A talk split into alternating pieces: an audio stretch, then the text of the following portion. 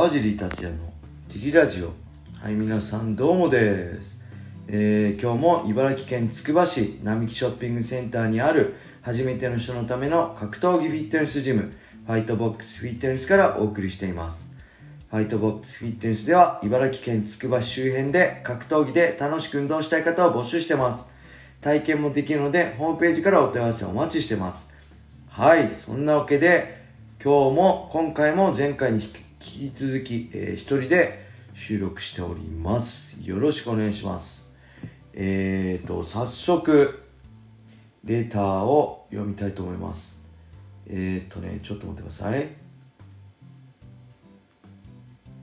うんあこれですね。えーとね早速この前のレターのネットフリックスでおすすめの映画があって教えてくださいってあったんですけどそれに対してのレターですね。川尻さん小林さんネットリックスで一度見ていただきたいドキュメンタリーはルーザーズ失敗が教えてくれることです。失敗を糧にする失敗を人生の転機にしたアスリートを紹介してくれています。おすすめです、えー富山県在住理学療法士よりかっこ2回目のレター。はいありがとうございます。いやーこれいいですね。ルーザーズ。負けた人ってことですよね。失敗が教えてくれる失敗を糧にして失敗は人生の転機です。これすごいいいですよね。大体あの大体あの前回のあのラジオでも言いましたけど失敗する人の方が多い。で失敗することが絶対多いんでで成功してる人も成功の裏にはその何十倍も失敗してると思うんでこのねなんだろう例えばねえー、まあ私はこうして成功しましたみたいな本とかあるじゃないですか。意識高い系っていうんですか。よくわかんないんですけどこうすれば成功します。結構ねこのスタンド FM でもこうすればお金かかあの稼げます。私仕事で失敗してこうしたけどこういう仕事してこういうことやって稼げるようになりましたみたいな。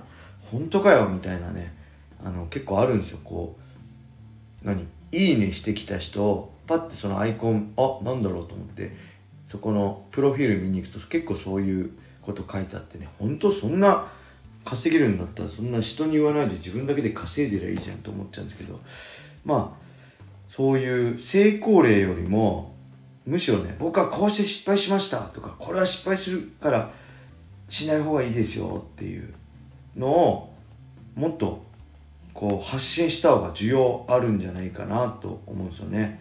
あのーまあ失敗はなんだろう。なかなかみんな言わないじゃないですか。恥ずかしがってかなんか、あの弱み見せるのが嫌なのか。なんでこう格闘技ジムでも、まあ成功する例はいっぱいいるんですけど俺これやって格闘技ジム失敗しましたみたいなのねもっと発信してくれてもたらなんかすごい助かるなってジムね運営する時オープンすあオープンっていうかねジムの準備する時すごい思いましたね。やっぱ失敗はね同じことしちゃうと失敗しちゃうんですごい失敗の情報ってなかなか出てこないけどすごい大事だと思うんですよね。なんでこれぜひ見てみたいと思います。ありがとうございます。理学療法士の人ですね。富山県あ前富山県のパーソナルトレーナーの人いたけどその人とは別なのかな。ぜひねまだ他にもおすすめのドキュメンタリーかサイコパスか胸キュン映画あったら教えてくださいネットリックスね。はい。えー、そんなわけでもう一個いきましょうか。えーとどれかな。えー、これか。ん？これじゃないな。小林さんいる時の方がいいのは小林さんいる時でやりましょう。えー、これですね、えー川尻さん小林さんこんにちは。いつもジリラジオを楽しみにしています、えー川尻さんに質問させてください、えー90年代半ばにパンクラスの船木正勝さんのが出版されたハイブリッド肉体改造法という本を当時プロレスが好きだった川尻さんは読まれましたか？十数年前ある格闘技雑誌で格闘家の体づくりについての特集があり、えー川尻さんが格闘技を始めてから約1年間での体つきの変化が3枚の全身自撮り写真とインタビューで紹介されていたのですがハイブリッド肉体改造法でも同様に同情生の体作りのビフォーアフターの写真が載っておりもしかしたら川尻さんも同書を読んで体の変化を写真で記録されたのかなと思ったのです。もし全然見当違いでしたら申し訳ありません。えまたその格闘技雑誌に掲載された写真は3枚でしたが実際は毎日写真撮影して体の変化を記録されていたのでしょうか。いくつも質問すいません。ご回答いただけたら嬉しいです。はい。えーとありがとうございます。えー、長い。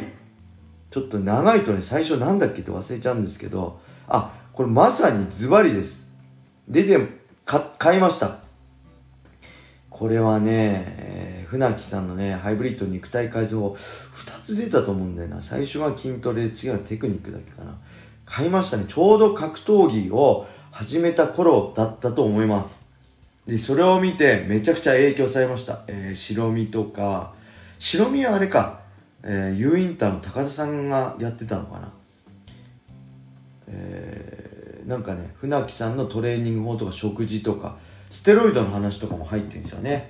自身船木さん自身が、えー、海外遠征の時使ってとか藤原ジムの時は練習の後体重増やすのに、えー、ラーメン食ってとかプロレスの時は、えー、お酒飲んであのちゃんこの後にお酒のビールの1杯丼1杯飲んでと。でなんかフランクシャムロックあフランクじゃない。ケン・シャムロックの体を見て、えー、アメリカ行った時どうすればいいのか相談して紙にメモ書いてもってその通りやって、えー、ずっと体隠してていざ体変わってどうだって脱いだらみんな驚いて鈴木みのるさんは最後まで やらずにやってから最後の最後で、えー、俺持ってって鈴木みのるさんもやって、えー、無茶な結構肉体改造して怪我したとかねいろいろ載ってましたね。すごい影響されましたこの本。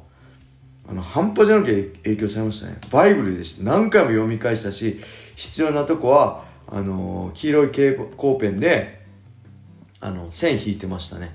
でめちゃくちゃ真似してたしそのブロッコリーとかでしたっけ？だから僕はタンパク質として稲葉のライトツナはそれを見て影響されてあの取りましたね。うん。